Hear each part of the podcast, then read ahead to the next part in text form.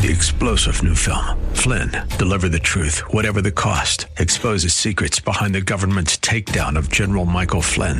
Flynn knew what the intel world had been up to. He ordered the first audit of the use of contractors. This set off alarm bells. He told the truth. He was the most dangerous person for Donald Trump to hire. They had to get rid of Flynn. Flynn, deliver the truth, whatever the cost. Available now. Watch it today. Go to salemnow.com. Salemnow.com.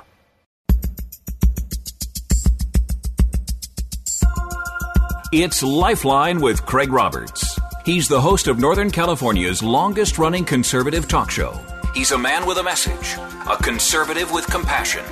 He's Lifeline's own Craig Roberts. Good afternoon. Welcome. It is a Wednesday, the ninth day of September, and good to have you on board as uh, we spend some commute time together or uh, your trip from the spare bedroom into the uh, kitchen, whatever it might be with your commute here on this edition of Lifeline, and um, privileged that you've decided to spend some time with us today. We've got a lot that we're going to go through on today's program, but uh, I, want to begin with what's been happening all around us here in the San Francisco Bay Area. If you are listening uh, remotely via the internet, this might be news to you, but for the rest of us, Wow. Uh, we woke up this morning to smoke and ash blanketing the entire San Francisco Bay Area. I, I looked out the window for a moment and almost thought, eh, did I go to sleep and, and like pass out for 20 something hours? Because it, it, it either seems to me that the day is ending or um, if, if it's if it's beginning, why is it looking like an orange sun the way we would see in a typical California sunset? Well, of course, that uh, brownish orange glow that appeared this morning before all of our eyes has turned out to be the combination of the deadly wildfire, smoke, and ash, and of course, um, all of that choking the air, blocking out the sun, as I mentioned, and causing even streetlights to stay on, as they have in my own neighborhood throughout the day. And um, you would be amiss if you didn't take the moment to write "Wash Me" in the window of a car with the ash so deep. Let me give you an update as to where we stand so far. 2,277,000 acres have been burned, with a total of 7,606 separate fires or incidents, as CAL FIRE refers to them. Tragically, more than 4,265 structures have been destroyed, and more tragic still, there have been eight fatalities. Now, the most significant blaze and the one that is creating the bulk of the ash we find here in the Bay Area is the Bear Fire. This just seemingly exploded overnight, more than 260,000 acres now fully involved. The quickly advancing flames of the Bear Fire, that basically runs along the corridor of Highway 162, um, has destroyed homes in both Bear Creek and along Bald Creek Road, forcing a lot of residents there to escape with um, basically the clothes on their back. A wildfire that currently is burning in the Plumas National Forest um, is currently one that has mandatory evacuation orders in place in Plumas and parts of Butte and Yuba counties. So far, that fire there has grown to more than 260,000 acres, as I mentioned a moment ago, and containment has dropped now from what had been 51% to just 38%, much of this being fueled by winds up to 45 miles an hour. And the fire at this point had been consuming nearly a thousand acres every 30 minutes. Now, of course, sadly for folks up in the uh, Paradise area, uh, this is all too familiar as it seems to be echoing the tragedy of the devastating 2018 Camp Fire, which claimed 85 lives in both Paradise and neighboring communities.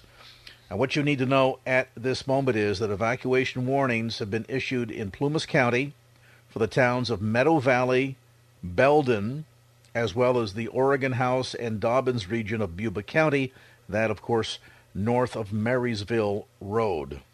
Alameda County Fire announced that units are working the CZU Lightning Complex fire are now heading north to give some needed relief to the overwhelmed firefighters dealing with the North Complex fire. Meanwhile, along the uh, northern border of California with Oregon, they are experiencing their own problems there with what the governor is saying is unprecedented fire and significant damage and devastating consequences across the entire state of Oregon. They are predicting significant loss of both property and life in one of the worst wildfires in Oregon's history. And I won't take the time to go into all the details as to where that is burning. Just suffice it to say, uh, the important warning is be safe, stay indoors as much as you possibly can. I want to remind you that if you're breathing outside without a mask, number one, COVID 19, hello. And number two, what you're breathing in that particulate matter is a combination of ash from burnt wood, rubber, plastics, and all sorts of chemicals that are the byproduct of houses and automobiles and buildings catching on fire. So it is not safe for anyone to breathe. If you're somebody like myself that uh, deals with allergies, or perhaps you have asthma, it's worse yet. But meanwhile, for all of us, a word of caution stay indoors, do not go outside without a breathing apparatus, without a mask. And by all means, as we've seen the fire season stretch miserably into what had been typically September, October, now apparently August, September, October. Be extra vigilant. Be extra cautious. Don't do foolish things. You don't need to burn forests down in the process of announcing the gender of your baby, which is what happened tragically in the Fresno fire that's consumed hundreds of thousands of acres. Bonfires, not happening. And of course, every means by which you may spare the air by limiting automobile trips. Don't mow the lawn. Don't start uh, engines unless you absolutely need to for transportation purposes, because right now we are facing one of the longest running spare the air critical alerts that we have seen in Bay Area history.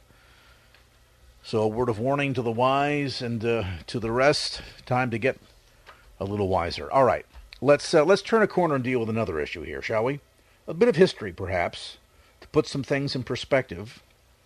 If I described for you someone that was a rich New Yorker who never really held a elected political position in his life, and then suddenly was thrust to the highest office in America, that of President of the United States, with a background in machine politics, not very welcome to that position as president. Well, if I describe that person to you, uh, you're going to jump to the wrong conclusion because it's not who you think. It is, in fact, an accurate description in many respects of the beginnings of the presidency of the 21st President of the United States, serving from 1881 to 1885. He had been vice president for a very short time under James Garfield, and then was suddenly thrust into the presidency after Garfield was assassinated just four months into his term talking about the life, the times, the influence of President Chester A. Arthur, the accidental president. Joining us is the author and historian, John Pafford. And John, great to have you with us. Thank you. My pleasure. You know, when I first read the, the, the, opening remarks in your book, I thought, well, this is interesting. He's he's writing a book about the presidency of um, our current president, and then, much to the surprise, perhaps of even listeners, thought, wait a minute, uh, this is uh, this is sort of a, an interesting bit of history regarding a president that, as you talk about in the book, really wasn't all that popular going in, but over the course of four years was very successful at not only shifting perception of him, but also leaving, quite frankly, a pretty impressive indelible mark on the future of the presidency and the nation. I, I agree, obviously, since I wrote the book. Uh, yes, a very, very intriguing individual. We've had 44 different people who have served as President of the United States. Uh, technically, uh, Grover Cleveland counts for two uh, he was president, then he was defeated, then he was elected again. One person, but counts for two presidencies. So we've had 44 individuals who have served.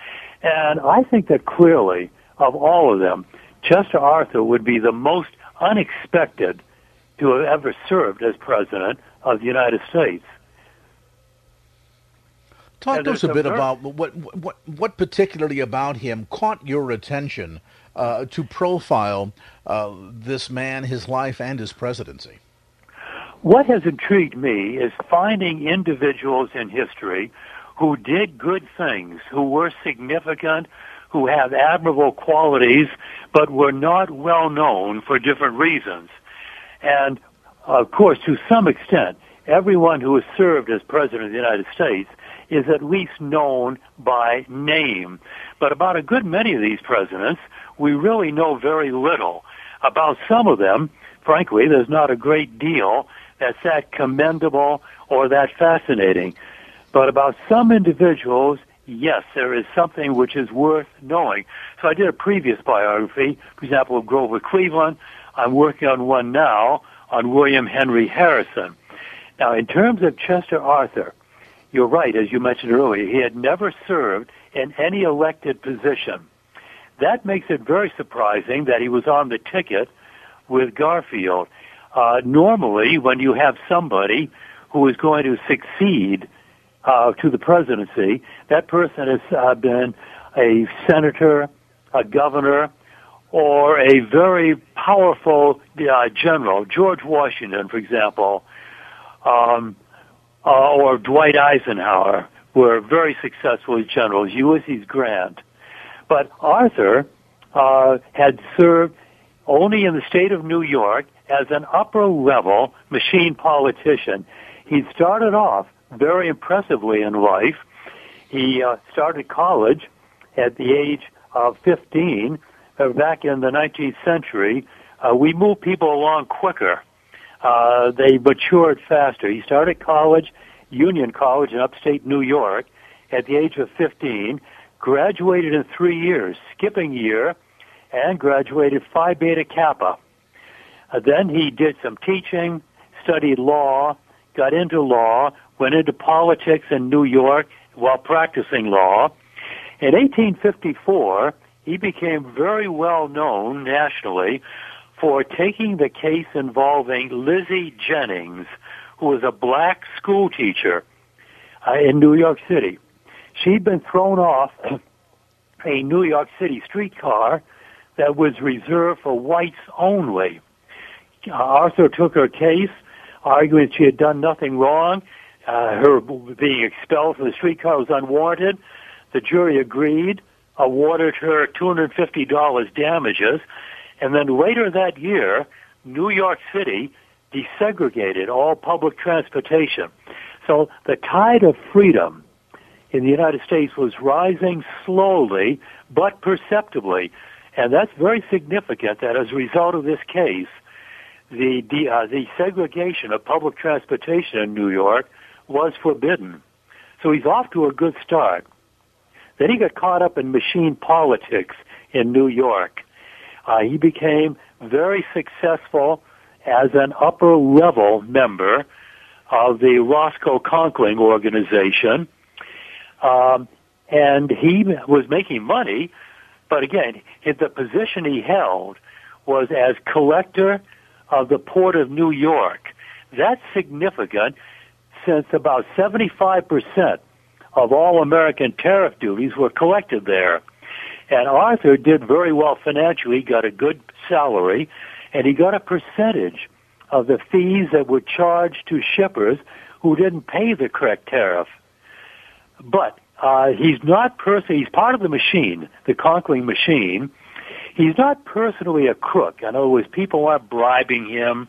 Uh, he's not dipping his hand into the public till but he's definitely part of the machine. And everyone who worked under him in the Port of New York was expected to give between 2% and 5% of salaries to the organization. So he was part of the machine. So there he is, a machine politician, upper level, and then history is going to move. And uh, move quite quickly it did. Let's pause on that point. We're going to move ourselves to a quick update on traffic. Best-selling author, historian John Pafford is with us today. He's got a new book out called Chester A. Arthur, the Accidental President, newly published by Regnery History. And you can, of course, get the book through the usual suspects, Amazon.com, find it at local bookstores, and, of course, also order it directly through Regnery Press. We'll take this brief timeout, come back to our look at the Accidental President as this edition of Lifeline continues. Get a look at traffic now, 520.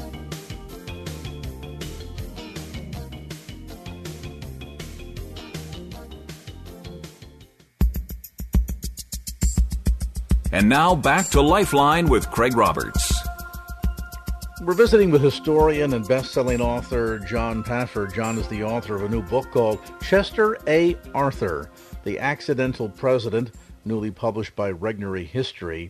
And what's what's interesting about this tale John, as you were alluding to before the break, um, he he kind of ascended to the presidency in, in a um, rare situation, perhaps not as rare as it should be, but he, he became president after uh, the president at the time, um, James Garfield, was assassinated. Um, he kind of stepped into the role as VP, uh, more almost in kind of a broker deal, as I understand it, to keep peace within the Republican Party.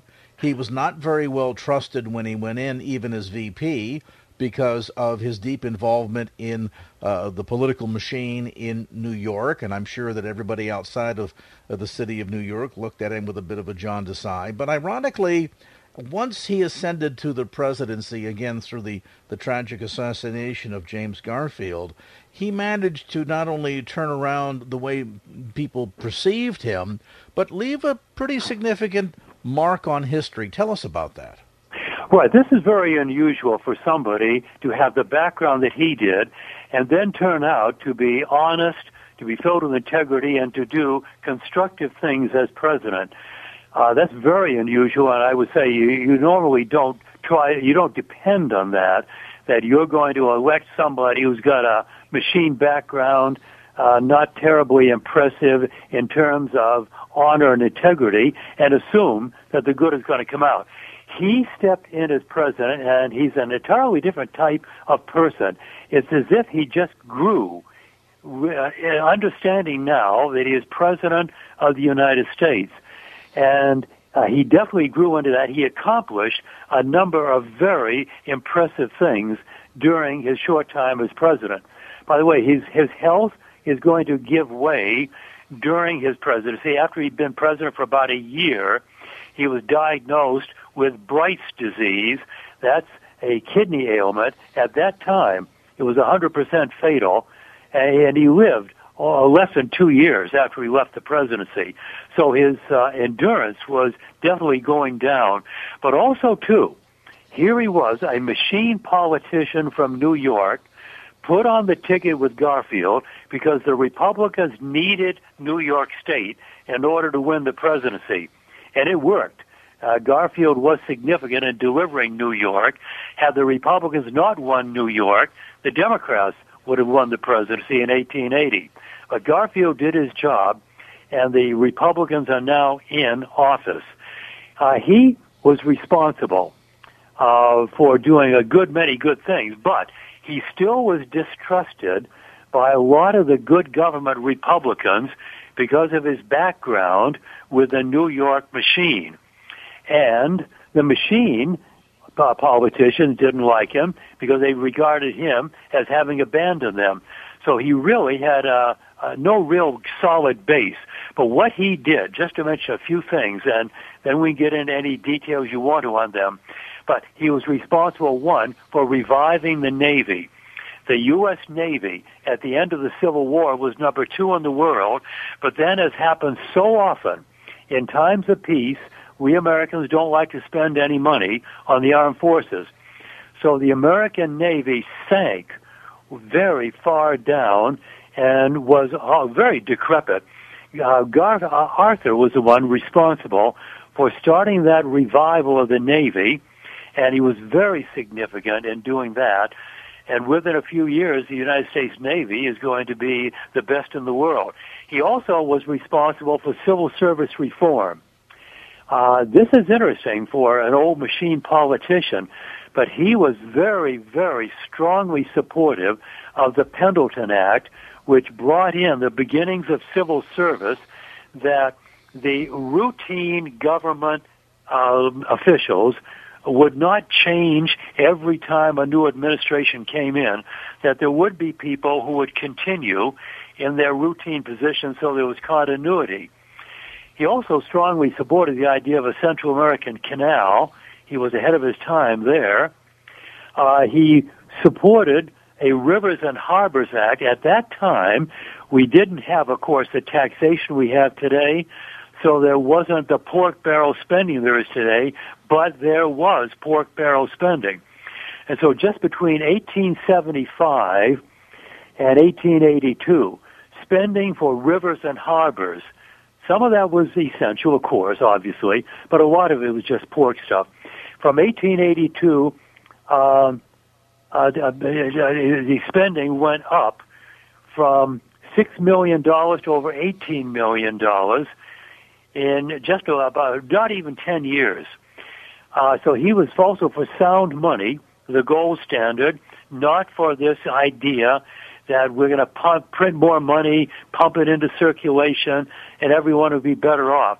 So he did things which were very substantial and very commendable.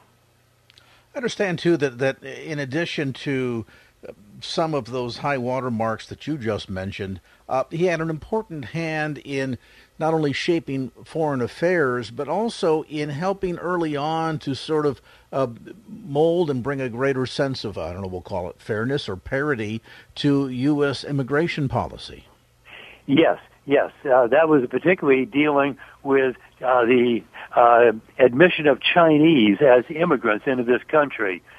Uh, a lot of Ch- the initially the Chinese who first came over here were merchants, uh, hotel and restaurant owners. They were skilled workers. Then when the railroad came in, we got a lot of low-skilled Chinese coming in, uh, who then stayed in this country after the railroad was finished across the country, and they would work for less than would Americans. That's a pretty familiar uh, theme in American history. Immigrants who work for less than Native Americans, and so there was a push uh, to keep the Chinese out. And he vetoed a bill that was to keep them out for 20 years. He did have to uh, do some dealing with political reality. He could get it. He got it down to 10 years, a compromise uh, that after 10 years uh, be more open. But he was definitely not a racist, as I mentioned in reference to the Lizzie Jennings case. Uh, he wasn't a racist, and uh, he did a good job as president in terms of taking constructive stands and pushing through, even though his health was failing, particularly over the last year and a half of his administration. Chester Arthur, a president who uh, eventually came became president uh, shortly after again the assassination of Garfield. Uh, a man who came into office not very well trusted or respected, perhaps outside of New York party politics, and in the end left an important mark on not just America but on his presidency. A look at Chester A. Arthur. The Accidental President, newly published by Regnery History. You'll find it at bookstores throughout the Bay Area as well as through Amazon.com. This author has been our guest on this segment of Lifeline, best-selling author John Pafford. John, thanks so much for the time. 532 from KFAX. Let's get a look at traffic.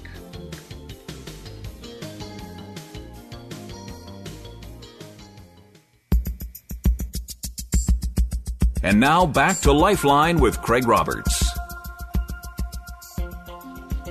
I want to turn to a serious topic here, and I think one timely in light of the stresses that we're all feeling these days. What with COVID 19, the horrific loss of life, we're reaching numbers that no one would have imagined would be possible for a medical system, healthcare system such as we have in America, and then you couple that with what we're contending with here locally with the devastating fires, untold loss of property, even loss of life, and the amount of pressure that all these elements together can can bring to bear can can trigger people that are perhaps already fragile, already on the edge, whether it's somebody that is dealing with the challenge of a substance abuse, maybe some emotional challenges going on within their relationships, whatever it might be. Oftentimes, these issues, along with depression, can trigger people to make very bad decisions, irreversible decisions.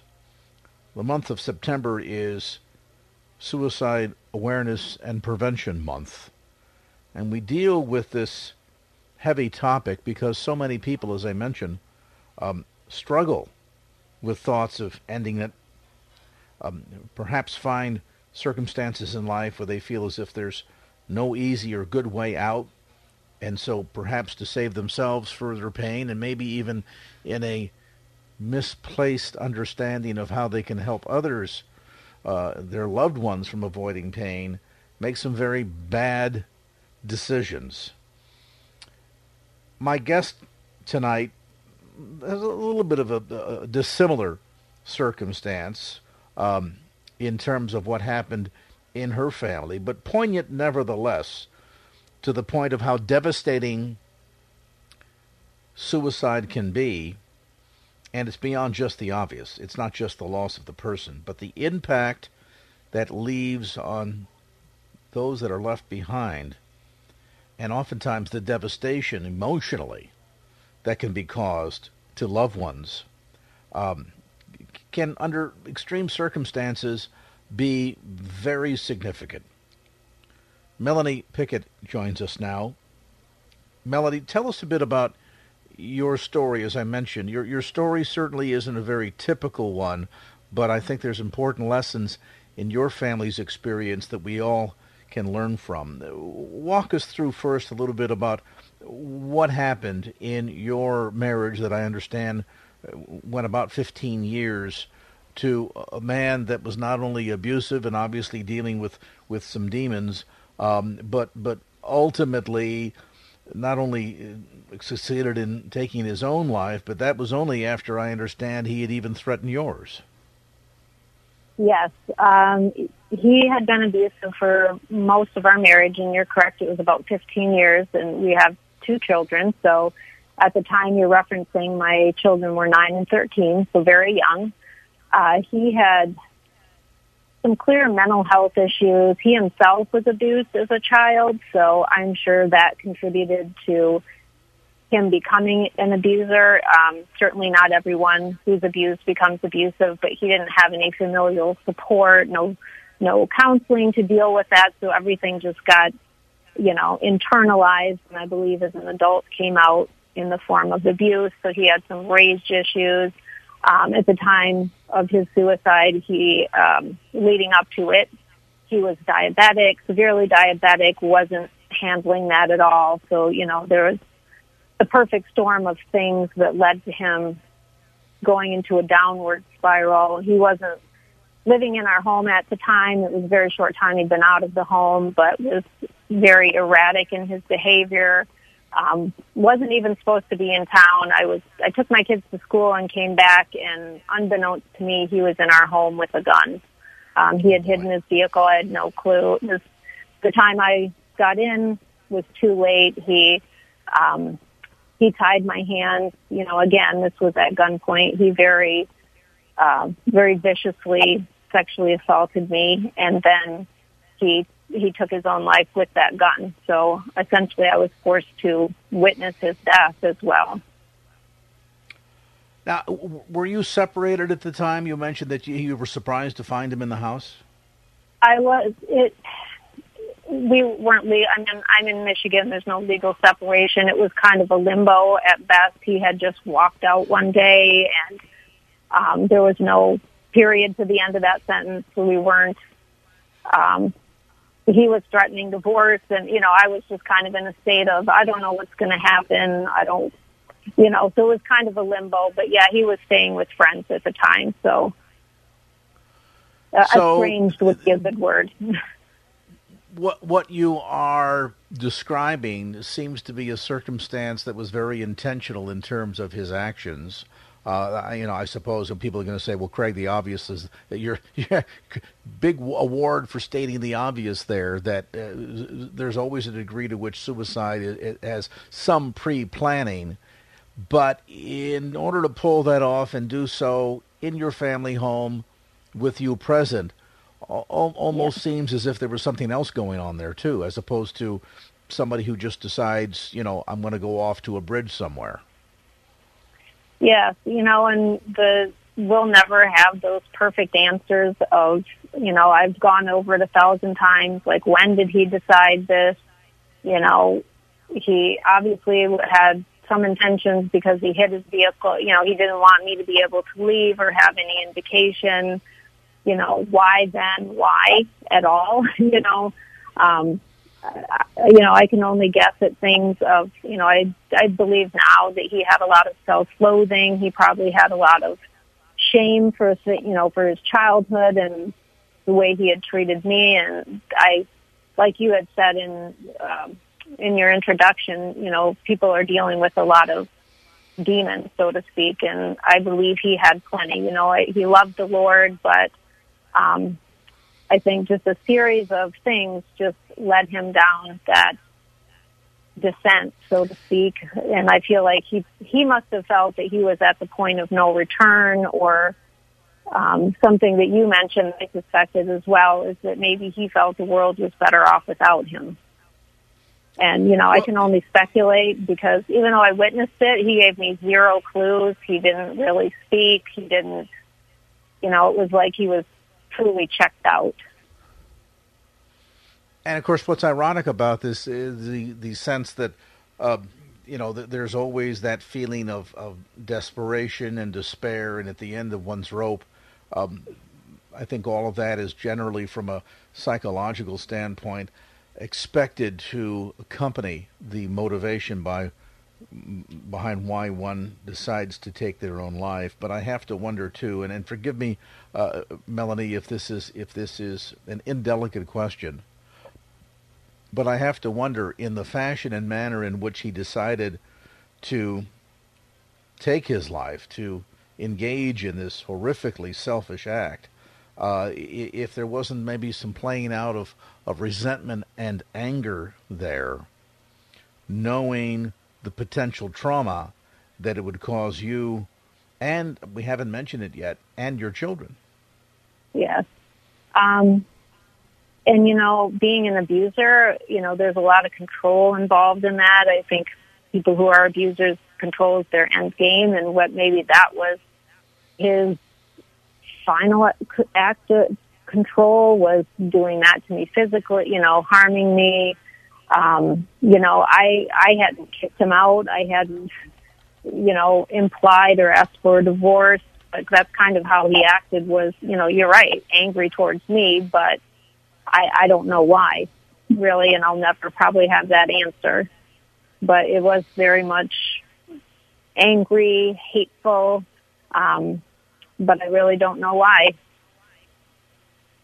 I spend a couple of more minutes with us if you can, Melanie. I want to kind of talk sure. through uh, some more details here because there's there's an important message I think that, that that people need to hear, not only in terms of understanding what the warning signs can be that will be different from everyone, and I also want to put in the disclaimer that I understand there are some circumstances where even as we try to work through a sense of guilt and what if and if I'd only that sometimes there are no warning signs. Sometimes yeah. things don't make sense until well after the fact, and you're able to sort of slowly put the pieces of the puzzle together that the picture emerges. But at the time, in the moment, oftentimes uh, it, it, escapes you, and it's not because you're insensitive or not looking for them. They're just simply not there. With me is Melanie right. Pickett, as I mentioned. Melanie, um, here in, in the month of September, is joining us to talk about not just suicide awareness, but suicide prevention. And that even for the person who feels so desperate that life is so hopeless, there is still a ray of hope. We just know we need to know how to extend that that sense of encouragement to those that are feeling as if there's just no other choice. Let's take yeah. a brief time out. We'll come back to more of our conversation as Lifeline continues after this update on traffic.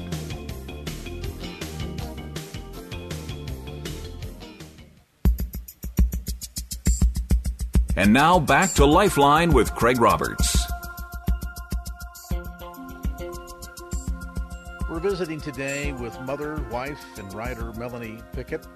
She survived, as we mentioned earlier, a 15 year long abusive marriage to a man that not only attempted at one point to take her life, but eventually took his own and, and right in front of her. And Melanie, the even though I understand it was a painful marriage relationship, it was a strained relationship, you were already separated at the time that this happened, but nevertheless, going through an experience like that uh, must have been a, a horrifying one, and, and worse still because of the complication of the impact on your children. Tell us about that.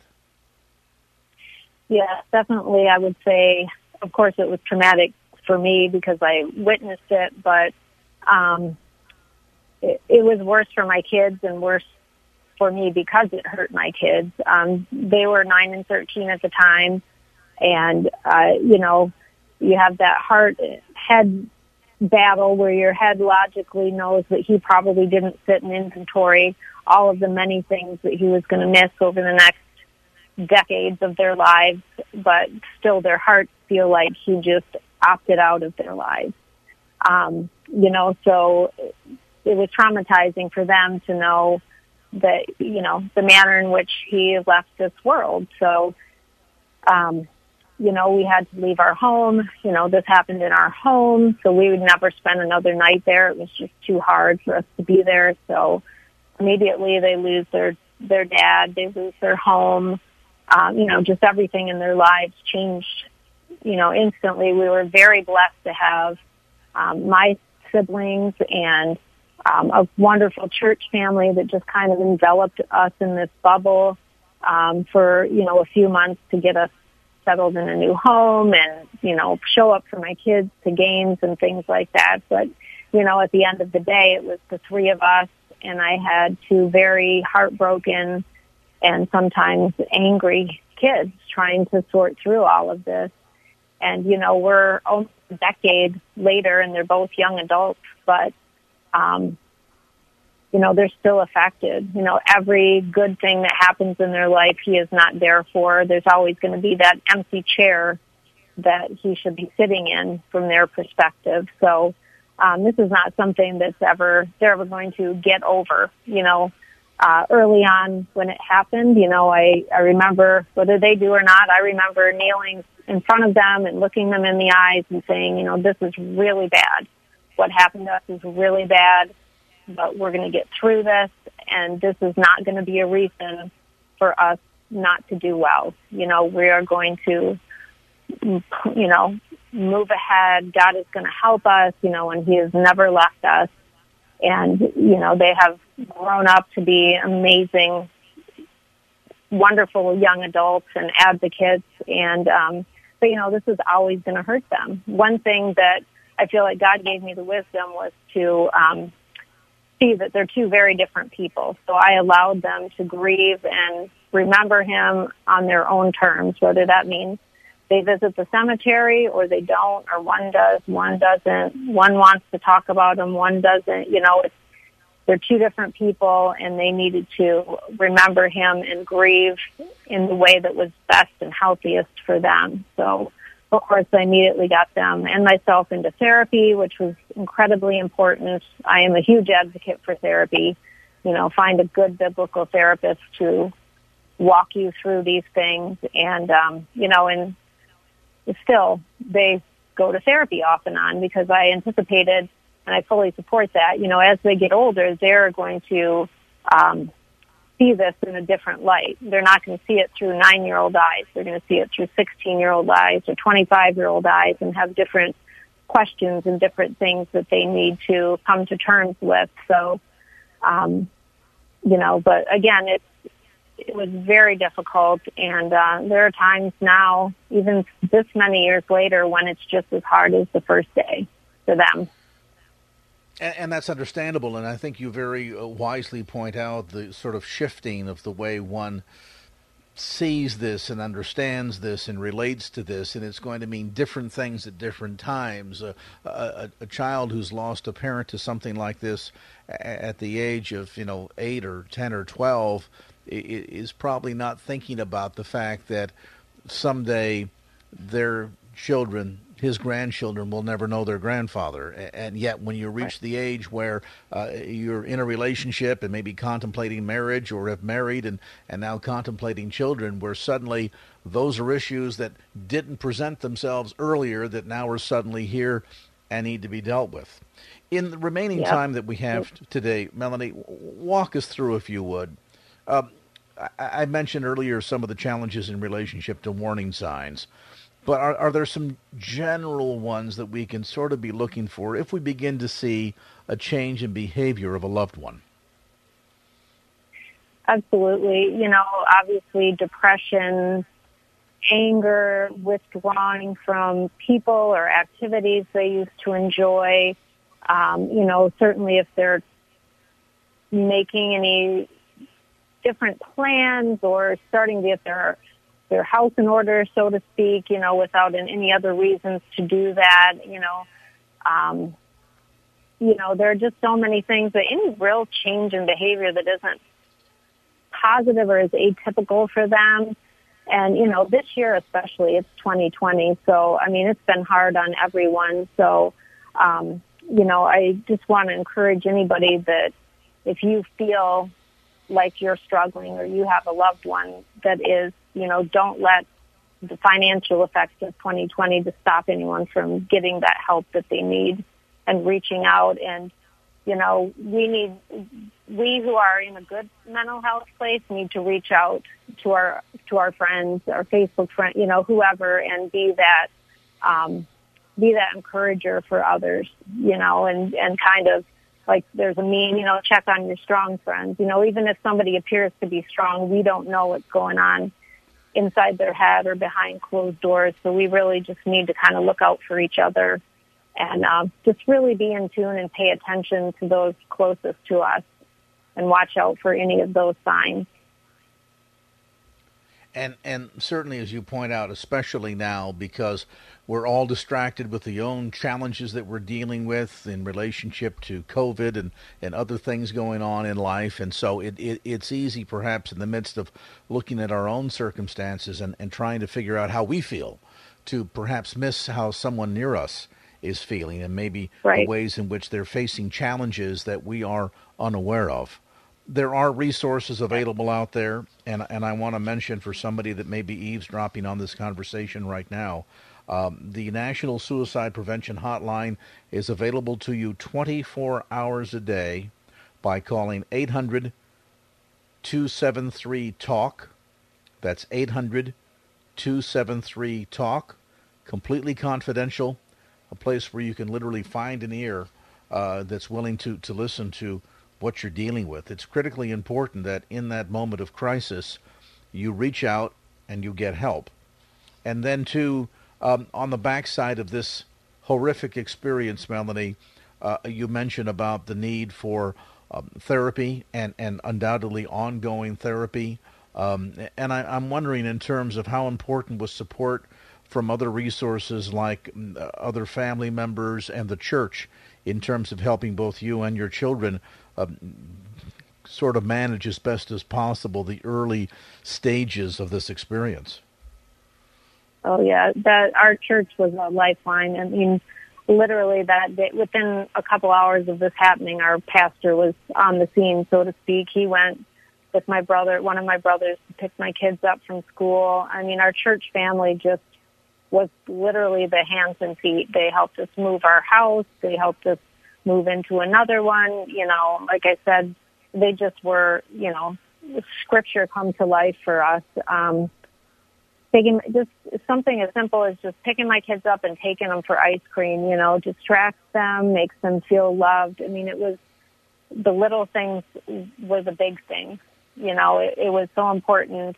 Family, friends, church family, it, they were a lifeline for us in the months following. Definitely, um, our pastor at the time too, you know, and that's a great resource for anyone to reach out to a pastor if they're struggling. I'm a huge advocate for therapy. I have to say it's, it's that too has been a lifeline for us. And like I say, we're still, uh, you know, going on an as needed basis now, but it is, it is so important. It, it can just help you sort through so many cobwebs. And I want to underscore that. And again, if you or someone you know is dealing with thoughts and feelings right now, and you need someone to turn to, the National Suicide Prevention Lifeline is available at 800 273 TALK. That's 800 273 T A L K. And I'd like to thank Melanie Pickett for being with us today. More information, by the way, about her online at melaniespickett.com. Melanie, thanks again so much for sharing your story. 602 on the clock. Let's get you an update on traffic.